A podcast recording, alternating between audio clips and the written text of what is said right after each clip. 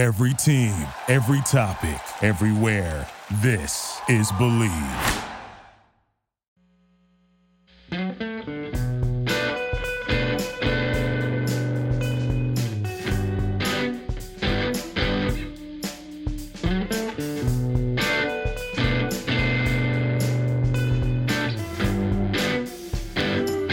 And welcome back to the Believe in NC State podcast. I am your host, David Thompson. Thanks again for listening. This is the podcast all about NC State football. And like always, there's plenty to talk about. Today's show, I have two guests for the price of one. First, you'll hear my conversation with UCLA beat writer Mike Regalado, and we break down the December 28th Holiday Bowl in San Diego, in a game that we've now all been waiting for for almost a month as NC State goes for its 10th win for only the second time in program history.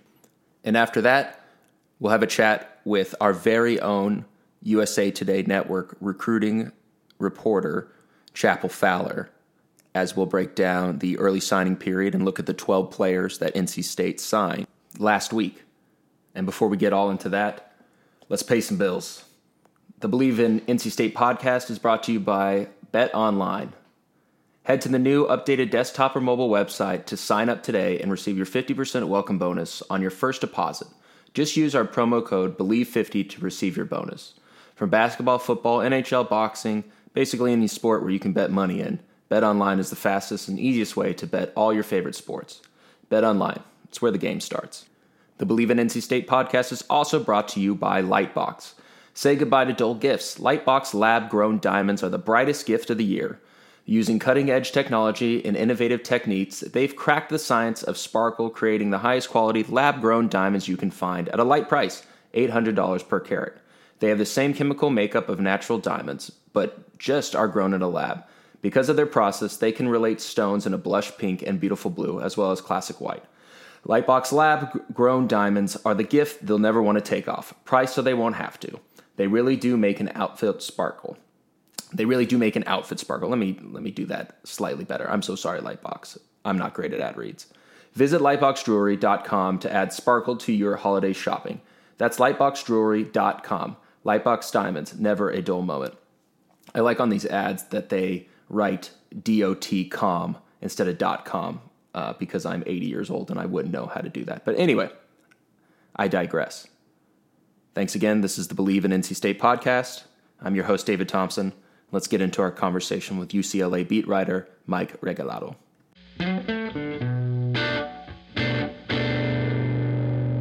All right, I'm here with Mike Regalado from the uh, Bruin Report. He's beat writer for UCLA athletics, all athletics, I'm guessing. Mostly football and men's and women's basketball. Okay, but okay. occasionally I'll be asked to cover, uh, you know, gymnastics or softball or baseball. So sure, sure, fair enough. That's cool. So I I think kind of the hot topic coming into this game is, you know, the fear of will we have a game? Um, and I know there's been you know some issues with UCLA basketball, um, but I guess what's the sense that you're getting? You know, if if there's fear around the program, we just got off the you know we just did some Zoom calls with the NC State players and they talked about you know they've been wearing masks even more. Everyone's being really careful. They're having more conversations about it. What are you what are you hearing on on your side? Well both the men's and women's basketball teams have had to cancel um, uh, games that happened last week or games that are supposed to be upcoming uh, so three each which will basically end their non-conference. Anyway that's another basketball conversation. But the fact that uh, they did that because of uh, covid protocols um, within both programs. And the thing with the basketball teams is that they uh, share the same facility.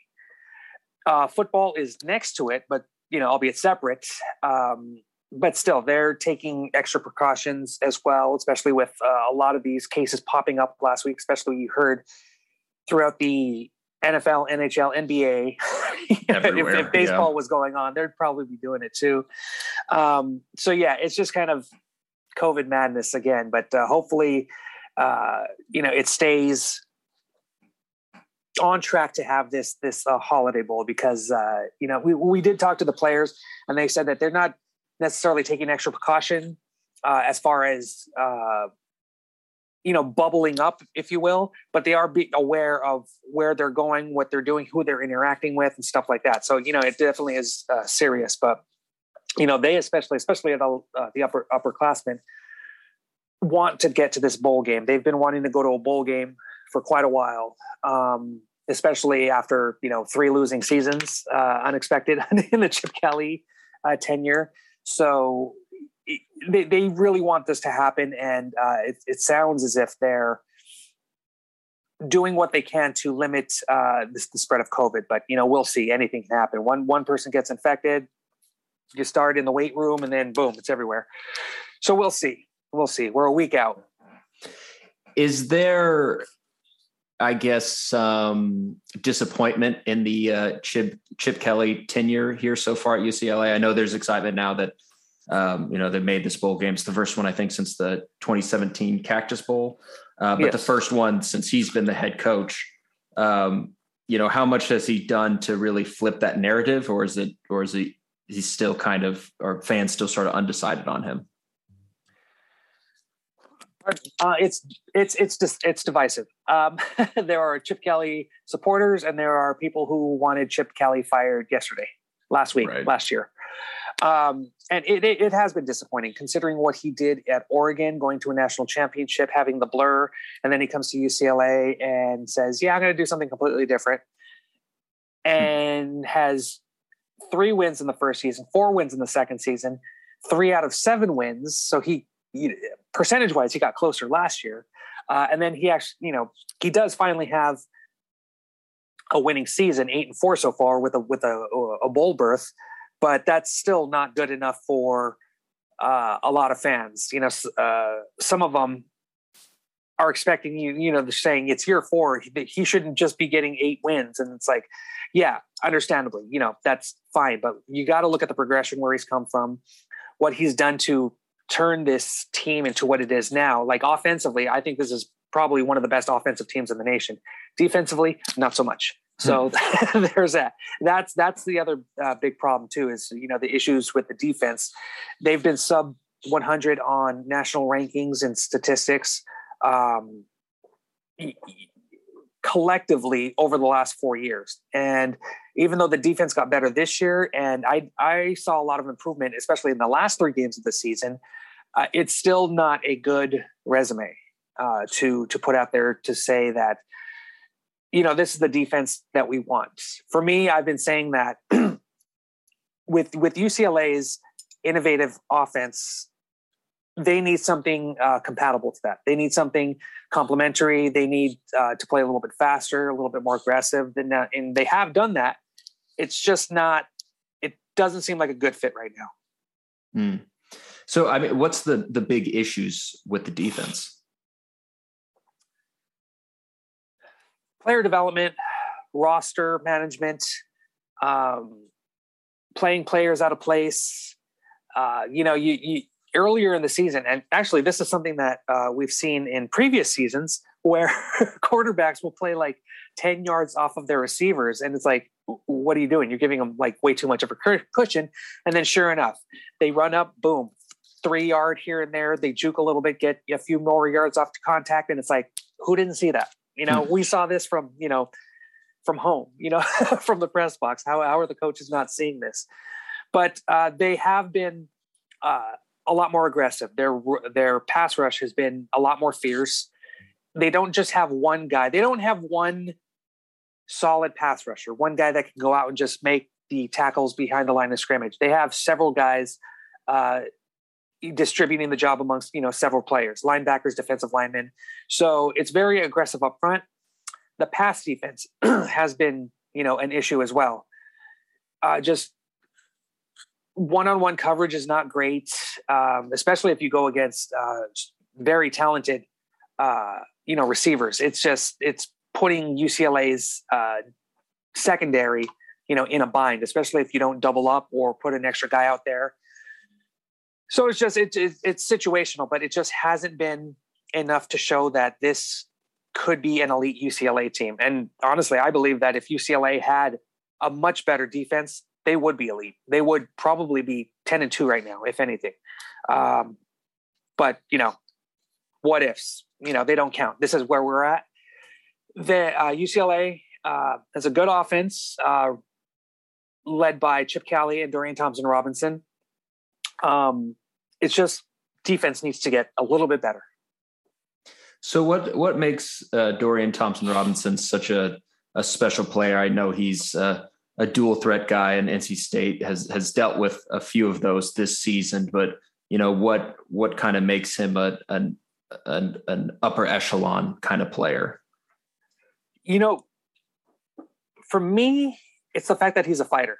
You know, he got a lot of flack in the first three years. Oh, he's not a good, he's not a Division One quarterback. You know, he he only played quarterback one year of high school. You know, put in the the secondary guy who hasn't played any, uh, the second string uh, quarterback who hasn't played any. It's like, okay, all of you guys who aren't at practice, not seeing these players, you know, you're just, and I get it. it they're, they're upset that there are not more wins and there are more losses and that there are mistakes, but DTR has grown every single year, and this has been a you know really good year for him, and it, and it comes right as he's trying to make his decision to possibly go pro. Um, he's just is very he, athletic. Has he made a decision yet? No, he's uh, and, and this is interesting about a lot of the upperclassmen. They're not only one uh, Otito Ogbonnia, uh, the defensive lineman.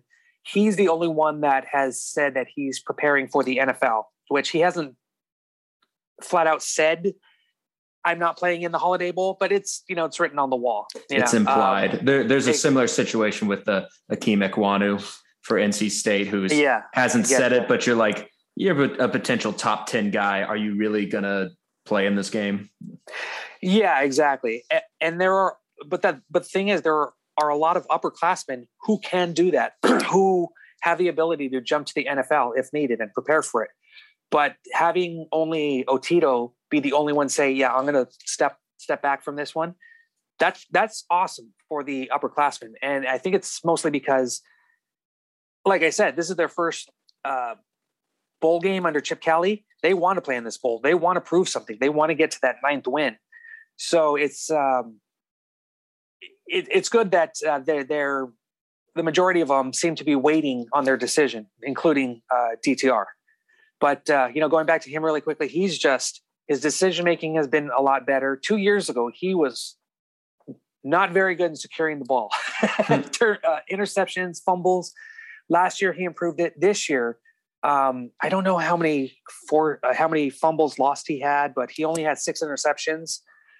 Uh, much better compared to what he's done in in, in the past. Um, but he's been able to sling the ball around and use his legs obviously you got that. I don't know if you've seen it, but there's that iconic hurdle over the USC defender, mm-hmm, you know, mm-hmm. into the touchdown. And, and, looking at that live was like, oh my god, that that is such a marquee play for a marquee game.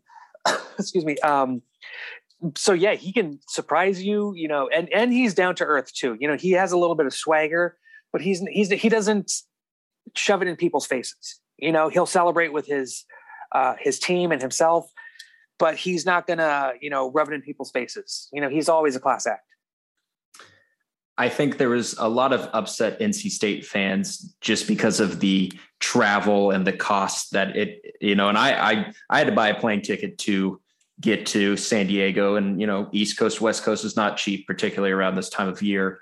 Um, you know, how do you feel like this fan base is is going to make the trip? Not the NC State fan base, the UCLA fan base. Are they going to be able to make this feel like a home game? That's a toss up too.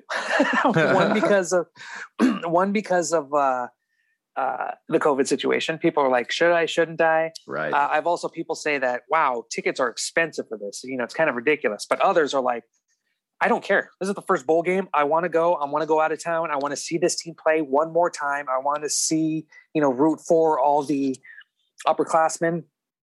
Uh, so I'm hoping, you know, but even still, I, yeah, I love games, neutral site games, uh, bowl games where it is half and half.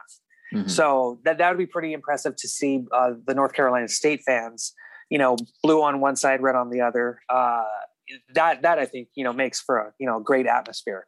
Um, so I'm hoping UCLA could travel. I mean, it's only two hours. I hmm. mean, excuse me, I understand, you know, what you're saying, you know, Right. flying across the country, but this is a two hour road trip. Excuse me. This, uh, you know, UCLA traditionally doesn't travel well, but there's reason to celebrate, if you will. And I think a lot of fans are looking uh, at that as a reason to get down to San Diego. Well, so two questions, and I uh, there's no reason why I can't ask this separately, but I got caught on my own mind thoughts here. But one, have you ever watched a game at Petco Park? Is it weird watching a football game at a baseball stadium? And and then also, what would this what would this mean when ultimately mean for the program? Um, just kind of going forward. I have not. Uh, I walked by Petco Park last Petco Park last uh, uh, summer when I was uh, visiting San Diego. Uh, the cool thing about it is that it's right next to the uh, Gaslight District, Mm. Gas Lamp District. Sorry, I always get that mixed up. Gas Lamp District, which is a strip of bars, restaurants, shops, kind of like a promenade sort of situation. Uh, so definitely, you know, win or lose afterwards, you know, people should be, you know, partying, uh, you know, having a good time. But no, it's it it is a beautiful stadium, uh, and it is kind of weird sitting right there in that area. Um,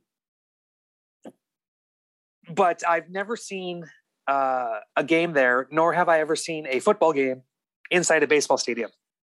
They had the it cha- it changed so many names, but uh, up in San Francisco, the Bay Area, uh, they had the Almond Bowl, I think it was, and that was a horrible situation because not only are you do you have a football field on a baseball stadium, but because of the the uh, limited room, both teams had to be on one sideline. Hmm. it was like what? So at That's the fifty weird. yard line, you're like this team, this team. So if like if your team's at the end zone over there, you can't be. It was just a horrible mess. But uh, this one, you know, I am looking forward to. Uh, although, let me tell your North Carolina uh, listeners and viewers and fans, uh, check the weather. San Diego at this time is no. It's great, sunny California, but it's deceiving. You walk in the sun, you're like, oh, this is nice. You get in the shadow, and it's all all of a sudden 20 degrees below zero. It's crazy, Hmm. um, and especially with a 5 p.m. kickoff, this is going to go uh, uh, up until like 8 p.m Mm-hmm. definitely bring a sweater, extra jacket, extra, you know, whatever you do to to uh, stay warm. But uh, yeah, this it's not going to be hot down there in sunny San Diego. But uh, as far as a win for the program, I think this will be huge. One, it'll give UCLA finally that win over a uh, ranked opponent over uh, a team with a winning record. It'll get them to nine wins, the first time in the uh, Chip Kelly uh, era, and it'll you know so they won three games out of seven. That's just under fifty percent. This you know nine out of uh, uh, 13, nine wins out of thirteen games. That says something, and that will obviously help the team out in recruiting. It'll help momentum going forward to next year, and you know it's just a good sign. You know, a lot of people say that this is just an exhibition game, which it might be, uh, but at the same time, they're both teams are going to be participating for a reason. Like you said, there are some players um, that that uh, on NC State that are, you know, they're looking forward to this, just like UCLA. You you have one guy that's opted out. UCLA's had one guy that's opted out. So it depends. This isn't uh, a game where it's like four or five guys are like, "Yeah, I'm going to get ready for the for the NFL draft or you know whatnot or transfer." Um, this is a game that these two teams seem to be taking seriously, and why not? You know, after like the the COVID season, some sort of normalcy. But let's hope COVID just you know backs away for this game. Let it happen, and let the let the um, the student athletes, you know, especially the upperclassmen, you know, have one final hurrah if it if that is the case for them. So, how do you see this game ultimately playing out?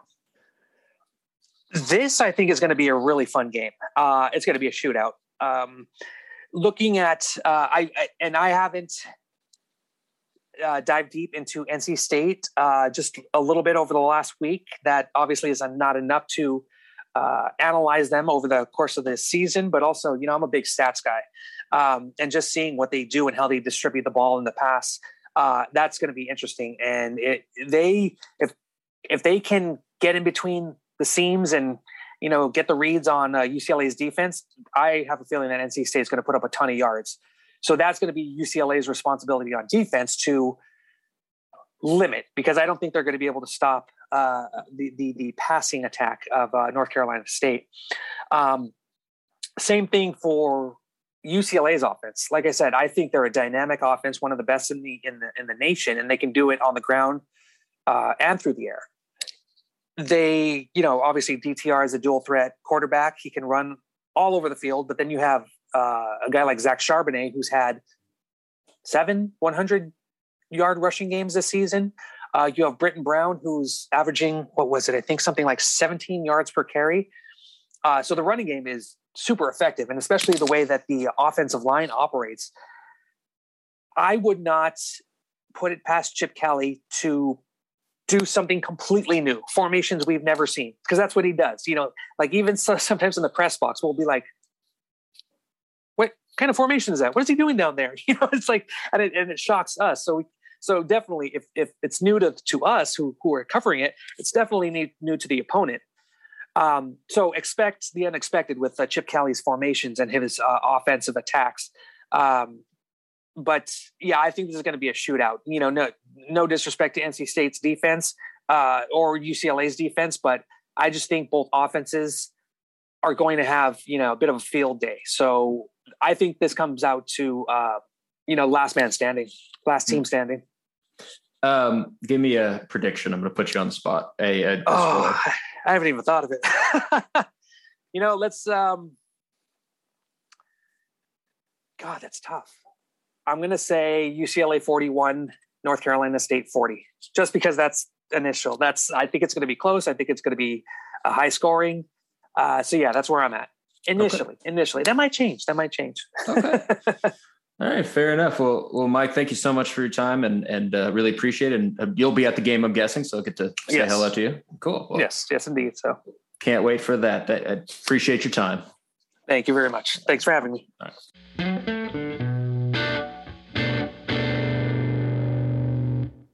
All right, this is my conversation with Chapel Fowler. Hope you guys enjoy. Just to let you know, we had this conversation before the actual early signing period, but nothing really changed from the next day. So all of this still very much applies. I hope that you enjoy.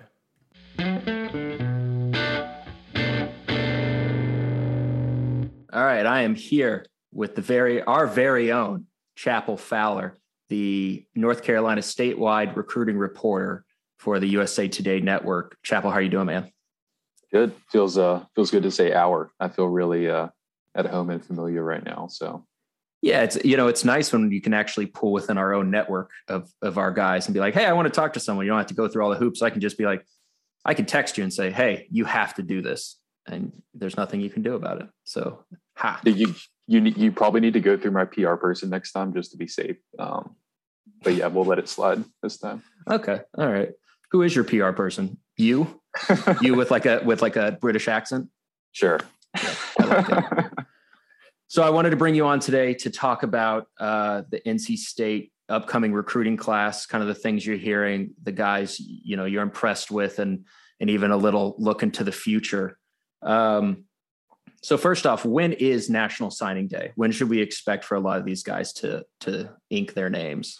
Yeah, um, so the early signing period, which has become a pretty frequent time for most everybody in classes to sign, um, that's going to be next Wednesday through next Friday. So that's the 15th through the 17th of December. Um, that's the first time a kid can sign a binding national letter of intent. Um, anybody who's enrolling early coming to their school in January, which is a more frequent thing now than it used to be, anybody doing that is going to sign in December regardless. Um, kids could also sign in December and not enroll early. Um, really up to them. And then um, February, sorry, March through April, that whole month, um, March 1st through April 1st um, is the quote unquote regular signing period. Um, so there will be a few kids probably um, at most schools that sign in that period too. But early signing period is going to be the majority of your uh, enrollees at NC State, at UNC, anywhere really, um, with the way college football is now.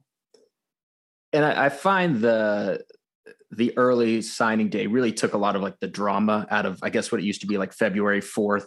You got five or six hats on the table, that kind of thing, which don't get me wrong, I like the drama, but um, it feels like obviously it changed the way that coaches had to recruit and a lot more during the season, the high school football season than than outside of it. Is that something that you've seen that it changes recruiting tactics, or is it just a, a different date?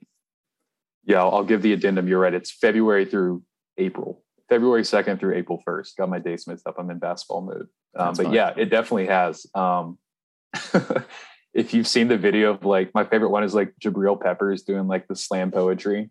Like I can see it all now before he commits to Michigan. Like that's all in February and stuff. But no, it's really it's definitely different. Um, like you said, it kind of has taken off the pressure, um, not made it as epic. But at the same time, you know, kids getting in early enrolling, you know, that's often, you know, a really easier way to get on the field as opposed to enrolling over the summer. You know, early enrollees, they just have the sheer time and the reps um, to actually contribute earlier. And that, you know, that's played out at a few schools um, this fall. Um, so there's some benefits to it as well. Uh, but yeah, early signing period is definitely the the move now, um, and especially with like transfer portal and such. Um, you know, you might as well, you know, lock yourself in uh, before you know your school sees a three-year starter from a you know a Big Ten school in the portal and thinks you know it might be better to have that guy than a high school senior. So you're kind of you know ensuring that you're gonna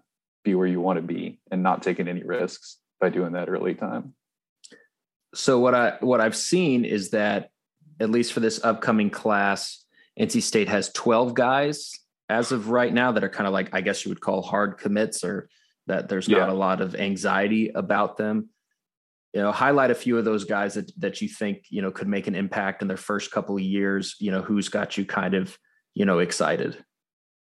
Yeah, you're, you're correct. Uh, Twelve verbal commits right now, um, and you know the the two four stars obviously jump out there. Both in-state guys, both uh, good ones to pull over other Power Five schools. Um, Michael Allen, the running back from JH Rose. Um, he's actually playing for a state championship tomorrow, and I'll be there and have some coverage from that. Uh, mm-hmm. so keep y'all's eyes out. Um, he is like a five nine, you know, dual threat running back. He he caught like you know I don't know eight passes for 200 yards in a game last year. He's he's had some of his best rushing totals in the playoffs. Um, kind of like a do it all diamond dynamo, um, little Austin Ekeler ish um, in a way. Uh, he is you know, he's one of the fastest guys in the state. I'm forgetting the exact number, but he had like a laser timed, like might have been like a four four six or something like that at a combine last year. Um, also a really good baseball player who won a state championship with their baseball team uh, in May and coming off an injury uh, that he had uh, late in last season, I think, or early in this season. So he's healthy off that and really hitting his stride. Um, and then Torin Wright, who I know you've written a little bit about um, in your social media you know recruiting story. Uh, the the edge rusher from A.L. Brown and Kannapolis. Uh, just good to get guys like that in your program. I mean, like you can't really go wrong when you're recruiting a four star guy who's I don't know what he is, you know, six four, two hundred, and athletic as can be. Um, and I believe they got him over like West Virginia and Duke, so that was a good Power Five battle to win out on. Um, and then obviously a lot of three star guys. Uh, pretty interesting. Uh, the Isaiah Crowell kid from East Forsyth, uh, as you know, that's been a program that's served them well in the past, um, and they're perennially a you know a contender in the in the 4A classification. So that's another guy who I could see uh, having an impact down the line. Um, and then just some interesting like situations where it seems like we were talking about earlier, like they found their guy and they like him. Um, you know, they have a their first commit in the class with the offensive lineman from Cary, Ryland Vann, his older brother Davin is on the team. Um, you know, he's kind of an undersized center interior offensive lineman, but he's also like a state championship wrestler in the heavyweight division. Um, you know, I, I, watched one of his wrestling matches for a story, and he moves pretty well for uh, a guy that's supposed to be on the offensive line. So I guess kind of the thinking there is like if you can, you know, if you can dance around a little wrestling mat and you know beat five guys in the span of three hours, you know, to win a gold medal, uh, you're probably going to be okay. You know, pulling out on hmm. uh, tosses and stuff like that. Um, and then they have a kid playing running back at Southern Nash, Jackson Vick, who's verbally committed as a defensive back, actually. Um, so just some, you know, some creative ways to find spots for guys and hopefully utilize them um, with those kind of unique talents on the side. I wonder. I'm I'm looking. You know, the the quarterback commit from Georgia, MJ Morris, who's kind of this dual threat guy. Um, which is not something that NC State really has had in their quarterbacks or really have right now uh, with with their three guys. And now with Devin Leary coming back uh, this for this year and maybe even in two years, do you think maybe you know MJ Morris looks at that and says, you know, is, have you heard anything that that maybe he's thinking uh, other otherwise about about not signing with NC State or anything like that? I mean, he seemed like a firm commit, uh, but I wonder if you're that if you're him and you look at the guys ahead of you and you you say, well, when am I going to end up playing on this team? Yeah, uh, heard, heard nothing of that uh, sort personally, but I mean, I think just realistically, that's kind of the state of college football. So we'll be surprised if you know next fall, whenever it's um, you know him, uh, if you know if him, Ben Finley, and McLaughlin are all still there competing for that starting quarterback job. I mean, it happened at UNC a few years ago. They had three kids competing for the job. Sam Howell won the job, and one of the two guys that didn't win the job, Cade Fortin, immediately decided to transfer. And that's like you know it's really natural, really fine. It happens all the time in college football nowadays. Um, so I wouldn't be surprised if that situation plays out. And that's, like I said, that's not exclusive to NC State. Um, that's really the way you kind of have to think about things. And especially with the, you know, the one-time transfer without having to sit out. Um, and especially at a position like quarterback where, you know, if you're not the starter, you're you're chilling on the bench for, for hmm. 60 minutes every Saturday. Um, right. It's not like wide receiver where you can get out in that five wide set or contribute on special teams. Um, so yeah, down the line, one of those dominoes is probably going to fall. Um, yeah, because I mean, Leary coming back, what does he have? Three years of eligibility remaining on top of what he's already done, or something crazy like that? At least two, I believe. Yeah, he's he's a fifth year redshirt sophomore, so he'll be a redshirt junior next year. So at least two, and may, yeah, it's hard to know. I mean, these guys are like now going to be thirty when they leave college if they want to. Uh, but yeah, he's got at least two more years of eligibility, maybe three. I'm not 100% sure but plenty of time if he wants to be there. I mean, I don't think anyone was super surprised that he was coming back, but he did, yeah. You know, statistically have, a, you know, a, a pretty impressive year. And, uh, you know, NFL is always looking for quarterbacks. So, and he is like that pro style quarterback. So there was a, a, a, potential that he could leave, opening the door for someone like Ben Finley or Aaron McLaughlin, who is that four star quarterback. I, th- I think, is he out of Georgia as well? Yeah, he was. And um, yeah, uh, Morris was a four star in the ranking. You know, obviously those are fluid and they right. You know, they go up and they go down and they ebb and flow up until the end of that regular signing period. Um, but Morris was a four star at one point. Um, he's probably right on the threshold of that right now. But yeah, I mean, consecutive, you know, four star or super high three star quarterbacks. That's a that's a credit to their recruiting. I know I know Tim Beck, the offensive coordinator, has been a big part um, of the Morris commitment and the McLaughlin commitment the year before. Both guys out of Georgia. Um, so you know, always good to get you know someone of that caliber at that position in the pipeline do you have kind of a basic understanding of how these stars are doled out like who is the wizard behind the curtain throwing out stars to people ah you're a four star no you're a five star i mean I, I realize there's a lot of intangibles when there's the speed size and things like that especially on the you know the offensive defensive line like you know you could be a great skilled defensive lineman but if you're 5'10 180 pounds you know you're not you're not going to be considered a D1 guy. But how I mean, like, how does a guy like MJ Morris be a four star and then drop to a three star? How how does that work? No, that's a great question. I mean, the one the one metric that I really use a lot in my reporting um, is 24/7 Sports' composite score because you know mm-hmm. that that's lumping in rankings from ESPN, from Rivals, and from the top 247 rankings. Um, so that's three probably different rankings and how the people at those places are all evaluating. Um, but kind of roughly, and I think there, there's a good explanation of this somewhere on the 247 site. You know, every year that they, they probably peg anywhere from like 35 to 50 guys as five stars. Um, you know, that is like your elite of the elite, the guys who could, you know, screw around and still, you know, win a game off their athleticism. And, you know, there's a few guys in the country that fit that build every single year. Um, and then four star wise, you know, you're probably looking at, I don't know, 300, 400 guys in that range, maybe a few more hundred. Um, and that's kind of a level below, you know, still high D1 caliber guys. Um, and three star is really such like an all encompassing rating because, you know, like I was saying earlier, how many three star guys has NC State, you know, sent to the NFL at this point? You kind of lose track because they've, they've done such a good job developing. Um, three star is really such a wide range. You know, you, you could really be a guy who barely, you know, has earned that ranking, or you could be a guy who, like we just talked about with MJ Morris, you know, injuries can sometimes play a factor in evaluation just of, you know, if people are out on the sideline scouting, you know, to tweak rankings, you know, if you're not playing and, you know, a guy two spots behind you is playing and playing well, you know, it's just lists shift all the time. Um, so it can happen that way. Uh, but yeah, it's definitely um, it's interesting system. Um, but I think the two four seven composite is like a good baseline to at least get like a general consensus. Because I mean, those those are opinions coming from you know informed scouts and former coaches and people that are smart and you know understand it a lot better than I do. Um, so I definitely do take some stock in that. But um, you know, like a Wake Forest did, you know, they won their Atlantic Division with a lot of three stars. So there's also a, you know, there's the whole coach argument of like, yeah, stars don't matter. Um, I think I probably fall somewhere in the middle.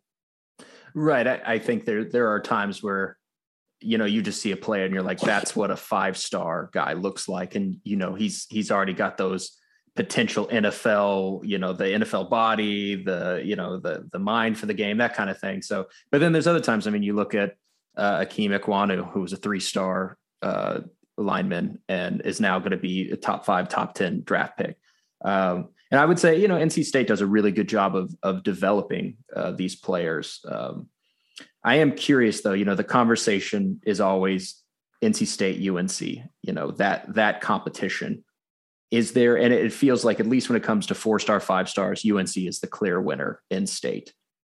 Is there, you know, UNC finishes? They have six six six and six record. They lose to NC State.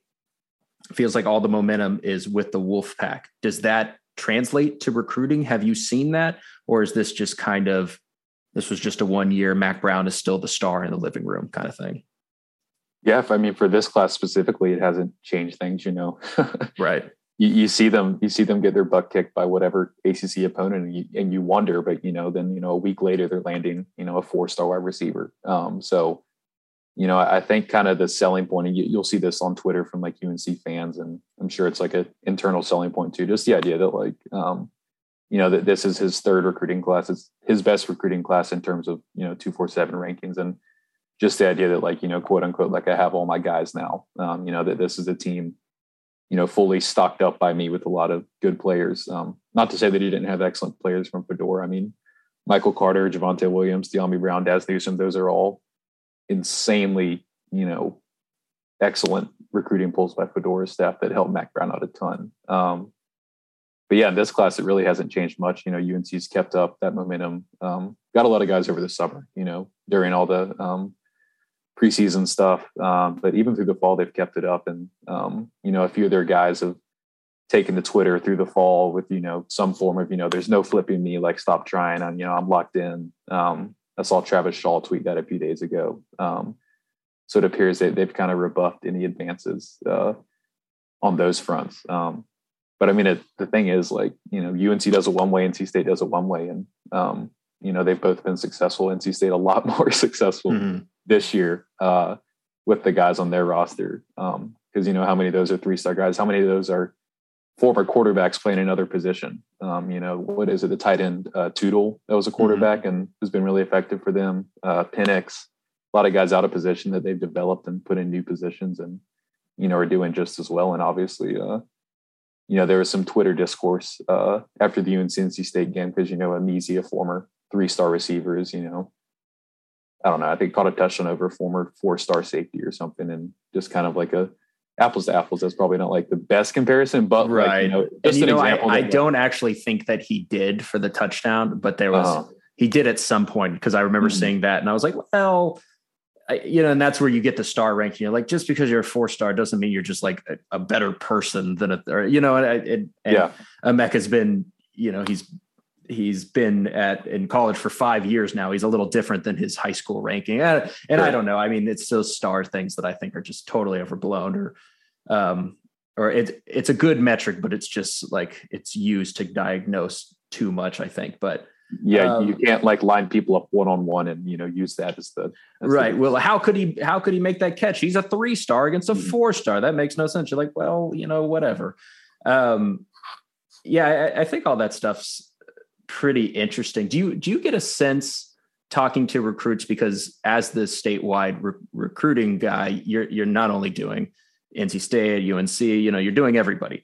And you talk to a lot of these recruits. Do you get a sense what it's like to have Dave Doeren, Mack Brown come into your living room and what that pitch is like? Or, you know, I, I you know, I, am a big Texas fan growing up as a kid, and, and we would hear stories of, you know, Mack Brown walks in and, and he's just the most charming guy in the room. And, you know, now he's got his national championship ring and, you know, he can talk about Vince Young and all these guys. And, um, does he just have kind of like a distinct advantage or over Dave Doeren or, you know, what, what, how are their approaches different, at least in the sense that you've gotten? I'd sure, I'd sure love to be a fly on the wall for both of I'm those. Telling you. Minutes, huh? I'm telling. Did you watch any of the uh, the Beatles doc? Uh, I've seen commercials, but I haven't seen it in full yet. No. So if you are a Beatles fan, it, it is that. So you're like, huh? I wonder what it'd be like to be in the recording studio when they make an album, and you're like, oh, here's eight hours of that, and it was incredible. And I, you know, I want that of like, I want to be with Dave Doeren for 24 hours and just see what that looks like and see what the real pit. And it and it does seem to be working. And and you know, we all worked on uh, separate projects about recruiting, and I talked a lot about Dave Doeren and the way that he sort of slowly has built his uh, his method. Um, and it really is about not overselling things and being realistic, and and that has really worked as far as with these three star guys. I'm like, listen, I know who you are, and I know who you can be. Come here, we'll make it work. Um, but it also feels like Mack Brown is just kind of like, hey guys, five star UNC building a brand. Like there is, I feel like he comes in more more with an exciting approach, but I I really don't don't know. Yeah, I mean, I think it really it's it's method more than anything else. Um, UNC can definitely, you know, it's fresh enough to where they can still sell a little bit of hope. Um, Doeren, like you said, he, he's so you know deep into the tinger now that he knows what works, um, and I'm sure Mack Brown knows what works too. I mean, he's been a strong recruiter for a long time. Um, but I mean, yeah, I think it just comes down to the brands. You know, NC State publicly and privately, I'm sure sells itself as kind of that gritty, hard nosed. I mean, you remember the Peyton Wilson uh, commitment and decommitment and recommitment to NC right. State craziness, and you know the the quotes about NC State, you know, being like a real football school, et cetera. And Not showing up on a helicopter. Section. Yes. Right.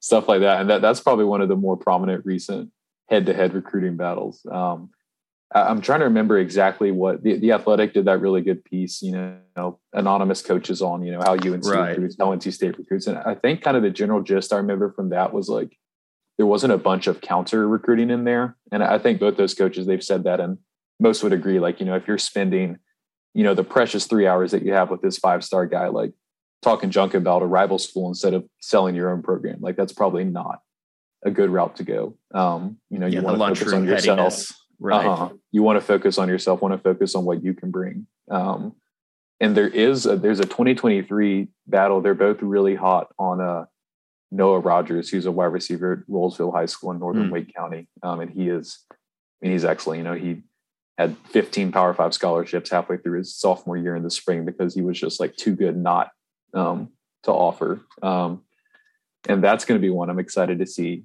You know how that plays out. UNC's offered, NC State's offered. Uh, over the summer, UNC signed his older brother as a preferred walk on, which is obviously a little, maybe a little strategic on their little part. gamemanship, sure, sure. And then NC State obviously lands Lex Thomas, the 2023 quarterback from nearby Heritage, and you know those guys are big buddies. Like they've been playing since like UE football. Um, right. So both those teams have already kind of set themselves up, um, I think, to be, you know, longtime contenders and probably a few at the end that he's really going to consider. Um, so it'll be interesting to see how that one plays out. But no, I, I don't have like a, there's no guy in the 2020 class, that 2022 class that was like a specific, like it's UNC and it's state and it's nobody else. Um, right. So I don't have like an amazing story of like, here's what it was like to have both those sides pulling at you. Uh, but maybe Noah Rogers will give me some of that later on. So right.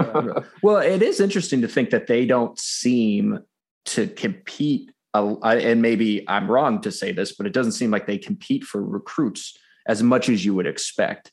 It's sort of like they've picked their separate lanes and that's where they go. And I, am sure there's plenty of jostling that we don't see, but I don't know. It, it you know, uh, we don't unlike Peyton Wilson or there's only a few examples that we can think of and it's not like oh well here we go again the 10 guys who are going to choose between NC State and UNC is that is that kind of correct or am I just making things up yeah I think so you know um, UNC had offered Michael Allen who ended up at NC State um, but you know I think this is kind of example of what you're saying you know at the same time that they had offered Michael Allen at NC State they had also offered Omarion Hampton another four star recruit um, at Cleveland um, and you know they were also heavily pursuing a four-star running back out of Virginia, George mm. Pettaway. Um, and you know things kind of just played out that way over the summer. You know UNC made progress um, with those two guys that I'm sure were higher on their board, and you know national ranking wise, two four seven composite wise, like we're ranked a little bit higher than Michael Allen. Um, he committed to NC State in June. You know Marion Hampton committed to UNC in July, and then uh, George Pettaway committed to UNC, and I want to say like September or October or something. Um, so everybody got their guy, but I think that was kind of the example of how you know this is who UNC has their sights set on. Um, this is who NC State has their sights set on, and you know who knows how all three of those guys will play. Um, NC State's had plenty of uh, in-state running backs that have kind of killed it, as you know. I mean, mm-hmm. their current backfield is a prime example. You know, Nyheim Hines, you can go back to him. Um, but yeah, I think that was kind of an example of you know them setting their sights on guys who maybe this is on UNC's part, setting sights on guys who have that higher ranking um, and being able to get them. Where NC State is, you know, in-state four-star running back. How are you going to pass up on that? Right. It, it's it's interesting too because I I feel like NC State is about to be next year's UNC. You know, it, it it'll help if they beat UCLA, but even if they don't, you know, they get the majority of their guys back, a potential top 15, top 10 team. I imagine um, you know they'll be right there neck and neck with Clemson, you know, for the uh, Atlantic Division. And I guess we shouldn't discount Wake Forest because that that's what we did last this past year, and look at them now. But um, it feels like they're going to show up with a lot of expectations, even more so. Like this past year, they're like, we want to win an ACC title, saying all the right things, but I don't think there was a lot of belief that that would happen. And I feel like next year it's gonna be like, okay, this could really happen. This will be the year. And I'm I I wonder if uh, if they'll have a you know a UNC type season where it's like, oh, this is they're going to be the guy, you know, this is going to be the team, and then you know UNC loses their first game against Virginia Tech, and it was just this roller coaster ride. So I, I do see as much as I know Wolfpack fans hate to you know have anything to do with UNC. I feel like there are a lot of similarities uh, with these two teams going into next season, and I, I think UNC is going to reload too. And I, I, I mean, imagine that as the uh, the ACC championship game. How crazy would that be? Wish it happened this year, but right, know, that, that became a total, you know, absolute no after week one. So right, absolutely. So yeah. is there is there anything else we you know that that uh, Wolfpack fans need to know about the the recruits? You know, little gems that you've got, and and I know you've you've got a couple little basketball tidbits as well. Sure. Yeah. Um, I'll share one story um, that I thought was a really good example of you know how exactly Dave Doeren and his staff do a good job, you know, recruiting kids. Um, so this is Jackson Vick at Southern Nash High School. This is Bailey, North Carolina, Nash County. It's about 45 minutes from Raleigh, really rural. Uh, Southern Nash, home of Julius Peppers, uh, famously, uh, who was, you know, doing backflips all the way up and down the field, you know, at 6'5", 260 and being the best athlete in the state, you know, casually. Um, but basically, um, the, the, way that their longtime offensive coordinator, Brian Batchelor, who's now the head coach, he succeeded um, Brian Foster, retired just a few years ago. The way he put it about what he likes about the way NC State recruits um, their kids is just the idea that like they don't discriminate. Um, and what he means by that is like Southern Nash runs an old school uh, wing T esque formation. You know, four or five guys at line of scrimmage. You know, eighty five percent run. Um, and for some schools like you know that can kind of turn them off or maybe they see that and they think like that's not going to translate to our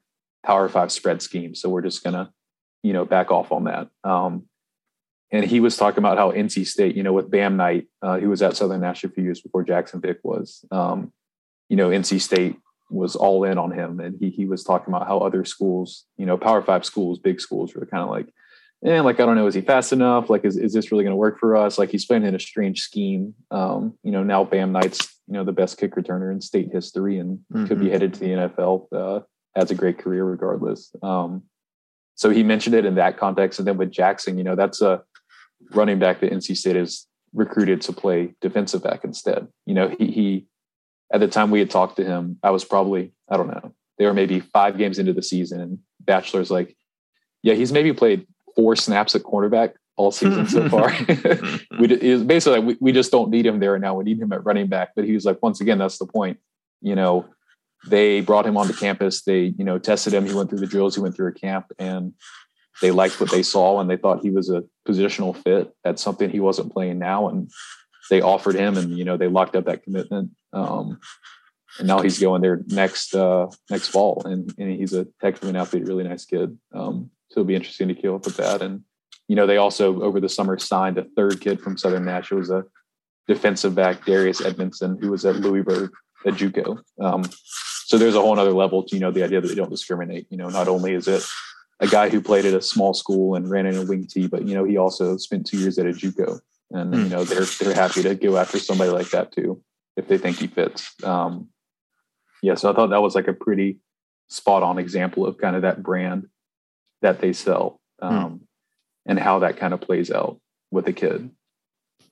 Well, awesome, man. Well, well, thank you so much for your time. As always, I'll see you around the uh, the old Zoom meetings and and whatnot. But uh, keep up the great work. And uh, before before we go, do you want to throw out Twitter handles or things you're working on, people, so people know what to look for in the future? Yeah, sure. Um, I'm I'm blessed with a semi unique name, so my Twitter name is just first last at Chapel Fowler. Uh, Must be nice. You'll get some. Uh, yeah, I'm, I'm no I'm no Dave T eighty nine out here. I'm uh, I'm special. No, I'm kidding. But you'll get a. Uh, you know, I do a lot of highlight videos out there. You know, I'll be at like I said, I'll be at the state championships this weekend, so I'll get some Michael Allen highlights if NC State fans are looking for that. Um, a few other things and you also get some uh, Nikola Jokic and Sopranos and uh, Succession musings. So if any of that's uh, in Dunkin' Donuts, so if, if any of that's your vibe, um, I'm there. And then my, my stuff is on wherever you read David's stuff. You know, that's where mine is too. Um, it's on all the North Carolina websites and the USA Today network. Um, so that's where you can find me. So the the real question, the big question that I have to ask you is Kendall Roy dead? Oh man, have you read the Ringer piece? Kind of reading the tea leaves after the episode. No, but I listened to the. And for anyone who doesn't know, we were talking about Succession, which is on HBO. It's an incredible show. If you haven't watched it, you know, carve out 30 hours so you can catch up. But um, I have not. I saw. I listened to the podcast where he kind of laid out you know the idea and, and the more he talked about why he would be dead sort of made sense because of that last conversation that he had with his dad and there really was like no place for him to go and i believe we had a conversation where i said you watch out kendall roy is going to die at some point yes uh, did, i can't, I can't say that. I can't say i plan you know i, I it, obviously i cannot think it out as well as these guys because the show is just incredibly nuanced and complex and interesting and hilarious. Um, but i don't know. I don't know. I, it's pretty 50 50. I, I wouldn't be surprised either way, but it would be a pretty Shakespearean death, you know, alone in a pool by himself. Absolutely. It's, it's, uh, I can't wait till Sunday. I can't wait. Season yeah, I'm going, I'm, I'm going to get a rewatching of this uh, most recent episode. And I think, uh, I mean, probably a little bit confirmation bias, but I think there, if you watch it back again with the prior knowledge of how the episode ends, um, you know, you feel even strongly you know, mm. even stronger that he is dead. Um, and yeah. the, the, Ringer piece outlines some interesting stuff, like some some interesting quotes, you know, from earlier in the season. Obviously, every actor knows exactly what happens, but they're legally to the one millionth degree bound to never say anything that's right. going to reveal anything. Um, right. But I mean, Jeremy Strong's a really interesting, weird, introspective, you know, quoting random Russian poems, dude. Um, and he had some kind of prescient quotes throughout um, kind of this interview circuit he's done as the season goes on. Um, and yeah, I I think it's about 50 50 as well. Um, the thing is, um, if anybody can pull it off, you know, that, that writing and directing staff at Succession is one of the few that can. Mm.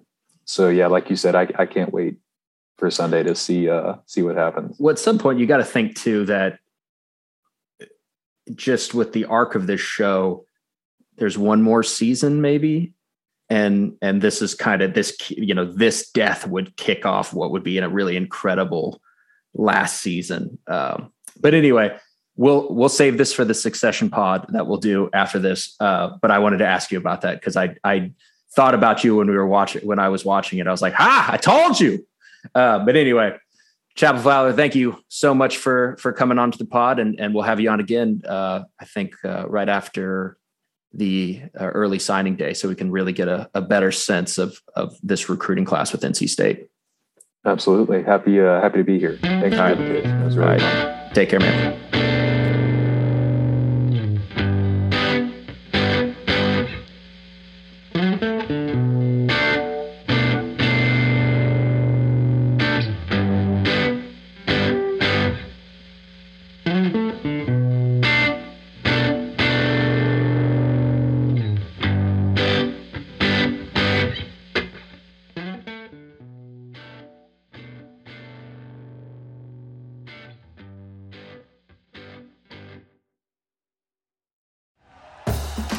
For listening to Bleav. You can show support to your host by subscribing to the show and giving us a five star rating on your preferred platform. Check us out at Bleav.com and search for B L E A V on YouTube.